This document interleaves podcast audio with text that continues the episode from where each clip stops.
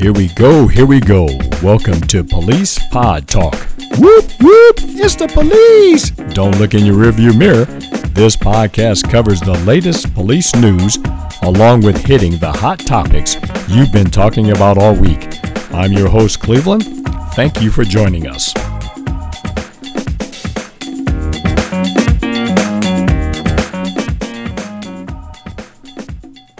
Welcome back to Police Pod Talk. And once again, I have someone on the line that we would like to say thank you to because they're one of the essential workers who've been out on the front line doing the tough job that we really don't want to do. Today, we've got Madison, and she is an EMT out of Fort Wayne, Indiana. Madison, you can say hey to the people out there. Hi. Okay.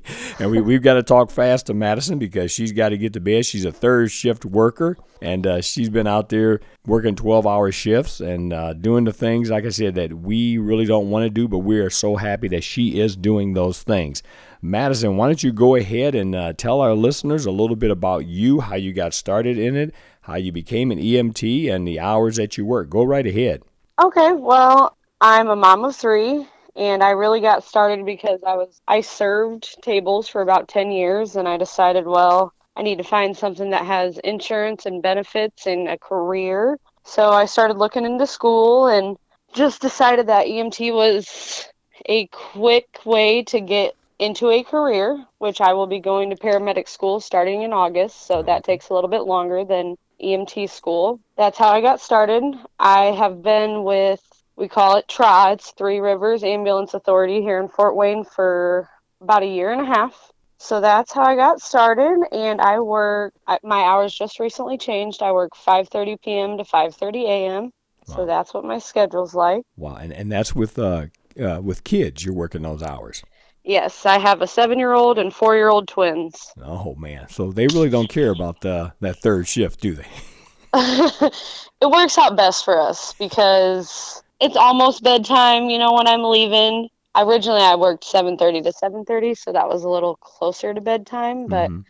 it's getting into bedtime hours and they're asleep and then by the time they wake up I'm home. So So now, what is the difference? Let our listeners know what is the difference between a EMT and a paramedic? A paramedic has way way more responsibility than an EMT does. They're in charge of all the drugs that are administered. They can start IVs. They perform a lot more life saving measures than EMTs do. We're basically just like an extra set of hands, an EMT is. Mm-hmm. Don't get me wrong, we do important things, but without a paramedic, um, it would be hard to save a lot of the people that we do. And when I originally started, I thought I would just stay as an EMT. And now that I'm out in the field, I want to be able to do everything possible to save someone or help somebody or provide the most highest level of care that I possibly can. You've only been doing this for a year and a half. Yes. And all of a sudden, your world exploded here when this pandemic hit. Yes. kind of tell us a year and a half ago, leading up to the pandemic, what are the biggest changes you've seen? First of all, like when you get into this business, I mean, you're exposed to a lots of things, lots of different you know, germs, this, that, and the other. Your first year as an EMS, I mean, you're sick the entire year because you're stuck in a little tiny box with sick people and then you go in and out of hospitals. So I've talked to many, many other people in EMS that everybody says, oh, your first year, you're just sick. Like you're just taking in all this stuff. Well, so when the pandemic hit, it was like we weren't sure how serious it was. You know, like, is this going to wipe us all out. You know, as we're seeing other cities and bigger cities like struggling with staffing because so many people are infected, it's like, okay, what what can we do to protect ourselves? So we started with and obviously at the beginning of the pandemic there was a shortage of masks, so we were actually reusing our masks for as long as we possibly could until they were soiled or, you know, they were proven like, oh, well, this one's ripped, so we can't use that one anymore. We would just reuse our masks, put them in a paper bag. When we had somebody that was suspected with COVID, you would put in put on a hairnet, gloves, eye goggles, a gown, they have booties like that you can put over your boots. I never really wore those. I don't bring my boots home from work. I just leave them in my locker at work. So typically when you go in on a call, you just wear some gloves, you know, and now we are walking into people's houses basically we look like we're in hazmat suits almost. And that was the biggest difference and then also we always clean our trucks very well. But I mean, our trucks are about as sterile as they possibly could ever be now. We wipe down everything after every single suspected COVID patient. I mean, we let it air, like we leave all the doors open and we air it out for 20 minutes and then we spray the entire thing down with heavy duty sanitizer and wipe everything down as possible. We have a bucket of bleach. It's gotten very, very just say real, you know, like. So you're still, even prior to the uh, pandemic, you were responding to automobile accidents, heart attacks, and things along those lines, right? Yep. Now, since the pandemic, you're still responding to those things, but you're dressing a lot different. Yes. So you treat everybody like they could possibly have this virus, right? Well, so in the beginning, we did not you know, we had all these series of questions that our dispatchers would ask, and it would be, you know, flagged like, oh, this is possible or suspected. So if it was suspected, you completely gowned up. But, you know, if you're just going in on a fall or something regular, no big deal. You're just going to, you know, go about your normal daily routine. Well, that actually came back to bite me in the bottom in the beginning of the pandemic. We had went out on a young girl who fell and our dispatch notes said that she couldn't walk. So as we get in there, we're helping her off the ground, getting her back up into the bed. You know, her legs are very weak. She's unable to move. And we start hearing this cough. And about after four or five times of coughing, my partner looked at her and said, Well, how long have you had that cough? You know, and she told us what was going on. She had just been in the hospital three days before, and she was actually supposed to be quarantined. Oh, jeez. So here we are in a tiny room with somebody who has all the symptoms, all we have on our gloves. So we were actually off for two weeks after that because at the beginning, you know, it was okay, you're going to go quarantine because you've been exposed. Well, now we take all the precautions we possibly can to keep ourselves safe, keep other patients safe later on in the night. So we're pretty much gowning up and, you know, masking up on everybody that we possibly can. So you never got any symptoms from that visit? I actually was very sick. Oh, really? I got tested for COVID and it was negative. So I don't know if I had bronchitis or pneumonia or what I had, but I was very, very sick for probably about nine days. Wow. What about your partner? She did not get sick. Hmm. She did not. So, again, now this big change has happened. Yeah. You're dressing different, behaving different at work. You're coming home. Your home life has got to be a lot different now, too. Oh, yes. So I actually take my clothes off in the garage. I strip down and everything goes in. I have like all my Scott's, or I guess it's not Scott's anymore, my Kroger plastic bags in the garage. My clothes go straight into one of those bags and I seal it up. They go straight to my washing machine, get washed on hot immediately. My boots stay at work. I have wipes in my car that I wipe down everything after I get out from work. I take one of those wipes in and wipe all my door handles on the way in because I'm terrified of bringing it home to my kids. My kids stay with my dad when I'm at work and he's got some, you know, health issues that would it would be detrimental to him to, you know, catch COVID. Right. So we just try to take as many precautions as we possibly can. And then I go straight to the shower. Okay. As young as your kids are, do they understand what's going on? So my seven year old definitely understands. My four year old's they talk about the virus. A lot of it is like, do you remember before the virus is here when we used to go do this? I'm not sure they exactly understand what's going on, but my seven year old definitely does. She was super happy she didn't have to go back to school. I'm like, kid, it only gets worse from here. First grade is about as easy as it gets, kiddo. so, did you have to do homework with them uh, during this time? Oh, yes, I did. So on top of being up all night, then I would come home and I wasn't sending them to daycare because the twins go to daycare, but I wasn't sending them because I was, you know, trying to keep them in as much as possible. And so we would, you know, do breakfast and then try to do some of the homework and, then I would take two or three hour nap and then get up and do the rest of the homework and go back to work. Yeah. So the whole virus, the whole work, the stress of work, I mean, this had to have a toll on you, right? It definitely did, for sure. It and it's still, you know, it's overwhelming. Yesterday I went to Dollar General and I'm the only person in there with a mask on, you know, besides the workers. And it's like I just don't think people are understanding the gravity of the situation hmm. and it's I mean, it's definitely mentally exhausting. Your life has changed a lot. Definitely. Right. Definitely. So when you see these people without a mask on, what is what's going through your mind? Yeah, you see them, but what are you thinking? I mean, you know, everybody's entitled to their own opinion and beliefs. I strongly believe, you know, that everybody can believe and think whatever they want, but I would just like people to be able to see into even a couple hours of my day. And that goes for the emergency room workers as well. You know, just to see a couple hours of our days to understand like this is serious, it's not a joke. This isn't some political scheme as some people are saying it is or you know what I mean? This is very real. It's very contagious and I would just like people to you know take it a little bit more seriously. Like I understand that it's a pain in the butt to wear a mask. I understand it makes you uncomfortable but at the end of end of the day you're protecting yourself you're protecting other people you're protecting other people's loved ones and if we don't take precautions it's not going to slow down. Mhm. It's not it's not going to go anywhere. Right. This is just going to be our new normal. So so you're a big fan of wearing the mask. Yeah, I definitely support wearing the mask. At this point, I don't see what it could hurt.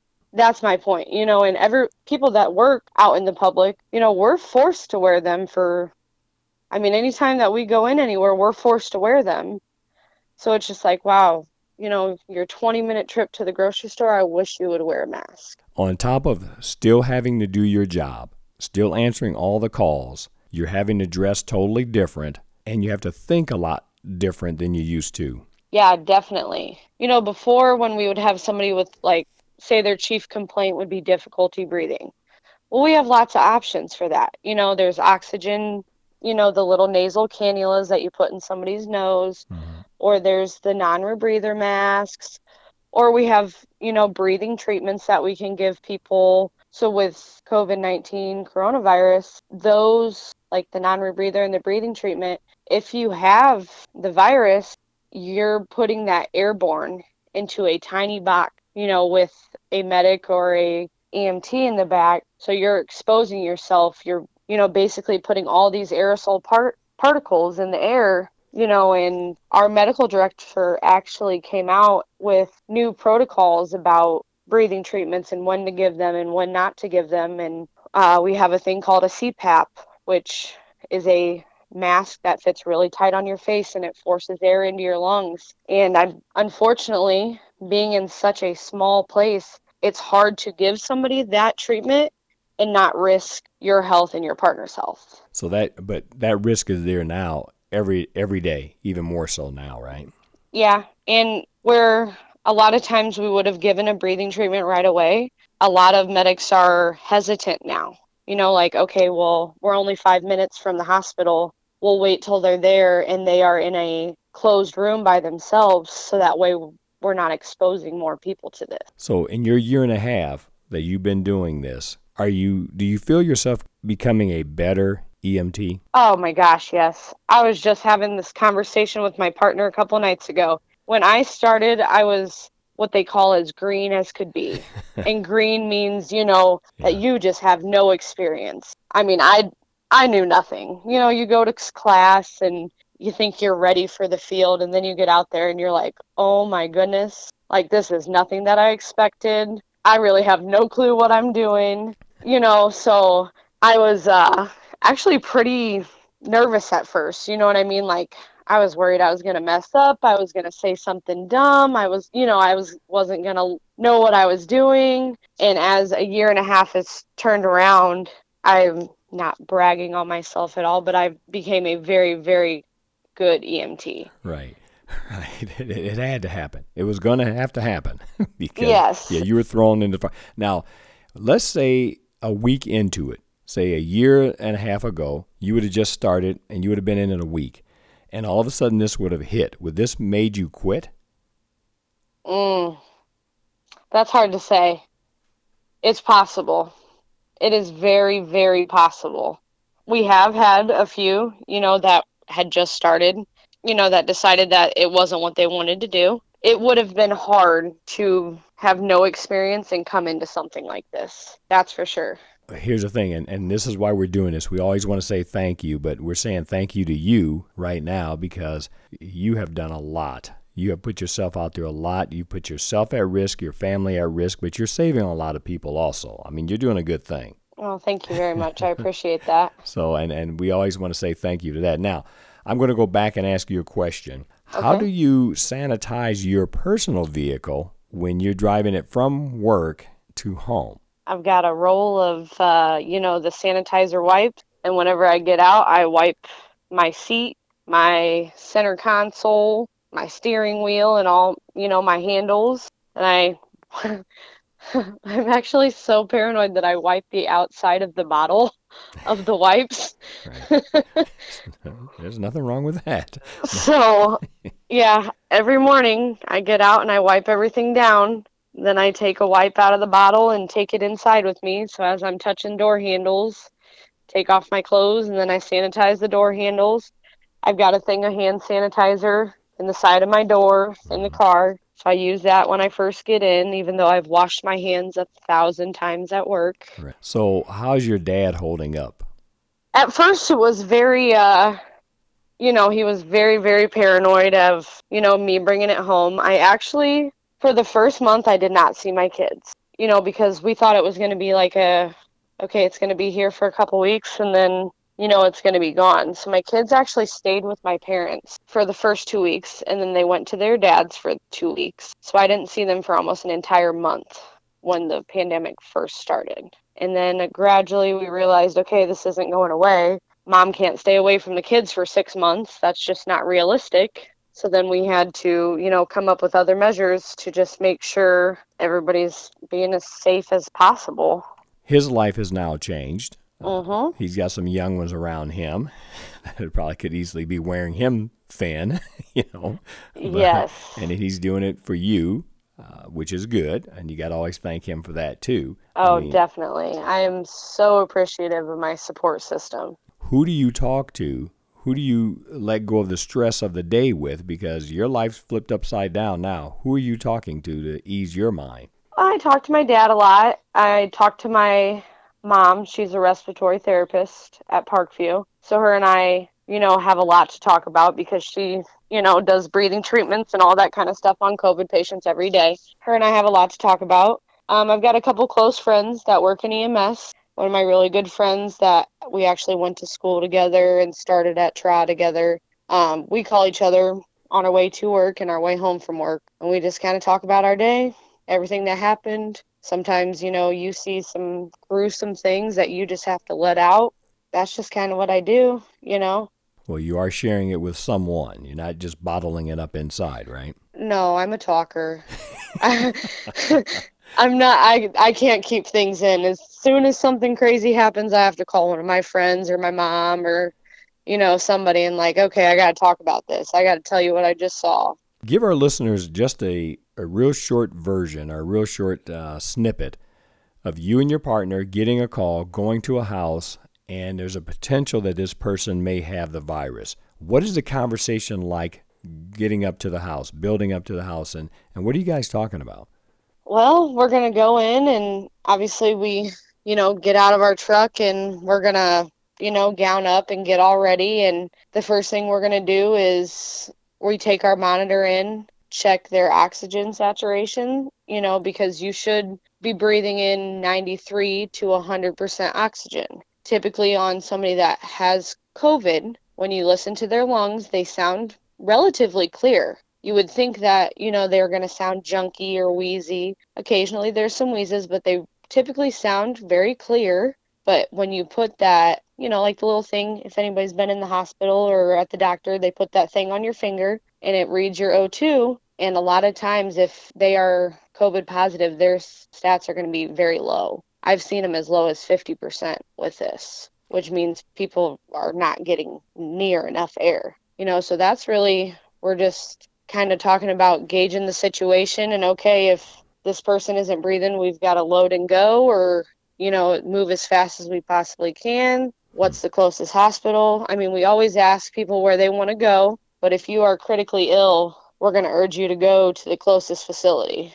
Mm-hmm. So that's just kind of the stuff that we talk about and prepare ourselves to see. So there, there's a lot of preparing for the patient, but then there's that mental preparedness that you have to have. You preparing yourself mentally for something. Yeah, definitely. And unfortunately, when you work with somebody for a long time, like my partner, I had worked with her for 11 months straight. There's a lot of times, unless it's something that I haven't seen, we don't even have to talk on scene because you get in a rhythm. You know what they're. I know what she's going to do next. We kind of bounce questions off of each other. The thing about having a paramedic and a basic EMT partner is we think on two different levels. So sometimes she will ask some questions and she doesn't think on a basic EMT level like I do. So I'll remember, oh, we need to ask this, this, and this where you know she's thinking way higher than I am. So that's why it's beneficial to have people at different levels because you kind of cover all your bases. And like I said, a lot of times we don't even have to talk on scene. We just know what the other one's going to do. That's a good partner then. Yes, it is. okay. With what we've been seeing on the news, with the numbers going up, what is your concern? What is you and your partner's concern? I mean, there's the numbers are going up because there's more people being tested, but now we're finding that the numbers are going up because there's more people going into the hospital. What is your concern? I wouldn't. I, it's a hard thing to answer because the numbers are going up, but as you said, lots and lots more piece, people are being tested. You know, it's a lot easier to get tested now than when we first started. I think what we really need to look at is the death numbers. And I know that's kind of a sad thing to talk about, but are the number of deaths, obviously they're going up, but is it the same amount every day?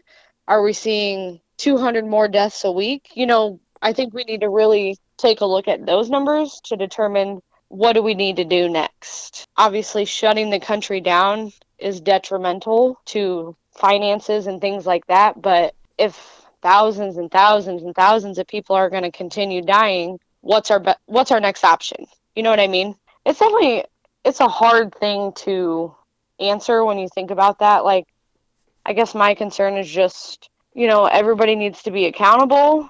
I know it's no fun and it's you know inconvenient to wear masks and to wipe everything down and you know not go do the things that you want to do but we need to get control of this situation and hopefully see it die out or at least until we have a vaccine or something that's going to help curb, you know, this virus.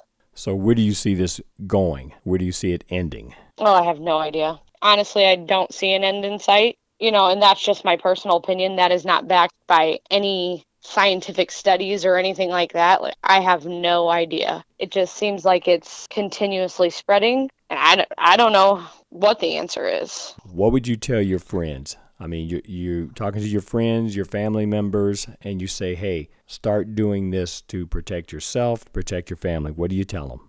Wear your mask, social distance, stop going out to unnecessary places. I know staying home stinks I know nobody wants to be stuck in their house when it's beautiful out, but there's nothing wrong with sitting on your porch or sitting on your back deck and having dinner rather than going and sitting in a restaurant. I know everybody has things that they like to do. Until we see some significant downward spiral of this, I think people need to be more cautious than they are being. Wear your masks, you know, take as much precaution as you possibly can.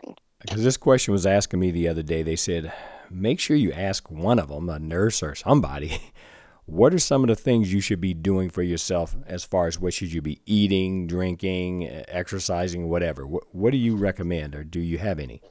Well, and obviously having a better immune system is going to help you fight things off. So everybody knows, you know, vitamin C, orange juice, eating plenty of veggies and fruits, avoiding those fried foods and terrible things for you. You know, just do things to build up your immune system because a better immune system is going to fight off viruses, diseases, everything like that. The listeners out there are wondering again, they wonder can I go to the beach or can I go to a swimming pool that has chlorine in it? I mean, I'm outdoors, I'm in the water. Can this virus get through the water and get me? That I don't know the answer to, to be completely honest. Mm-hmm. I think if you are going to go do those things, you should social distance while you're doing it.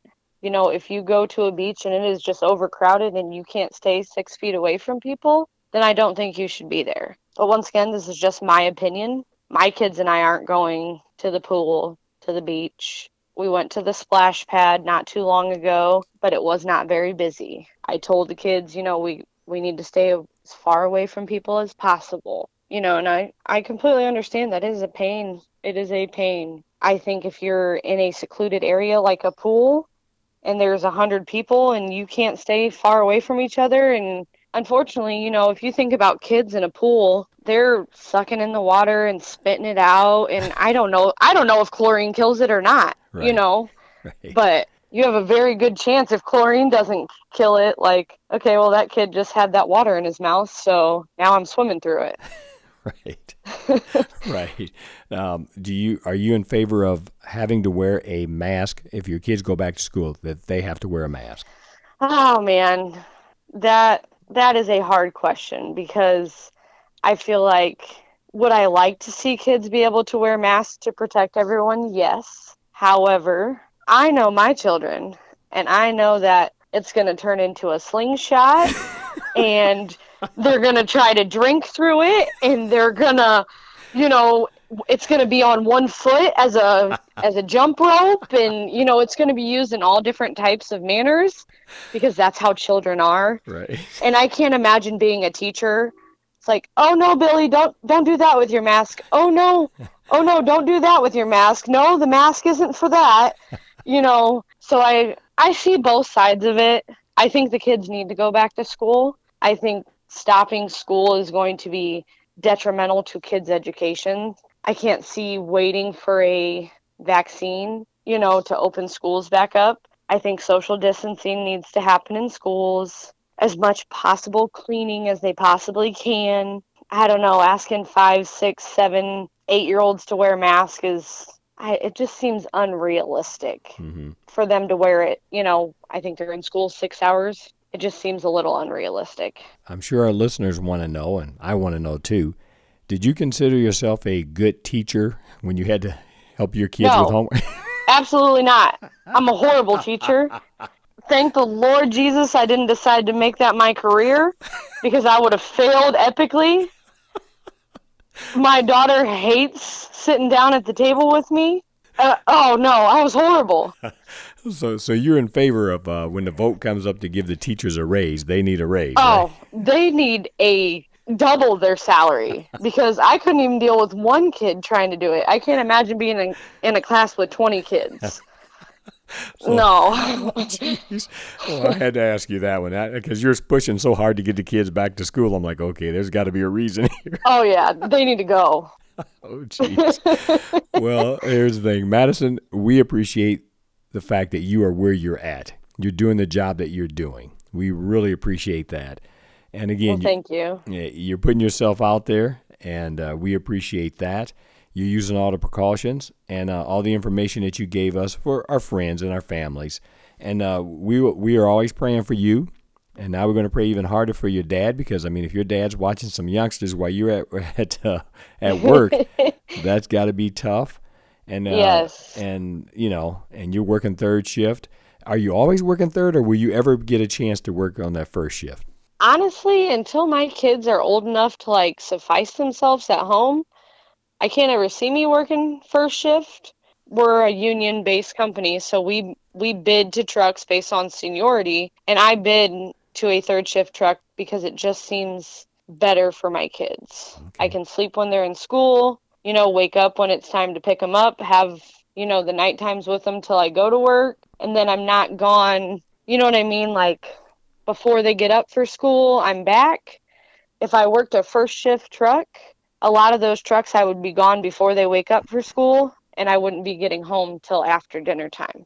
Okay. So that's a lot of responsibility to put on somebody else to get them up for school, get them to school, you know, get them from school, get their homework done, make dinner. So those are I honestly don't see myself switching off of third shift for a long time. Okay. Well, I'm not. You do what you what is best for you and your family. I'm just throwing that out there because I know I work third shift and whoo, it did not work for me. that was a hard. I one. love it, man.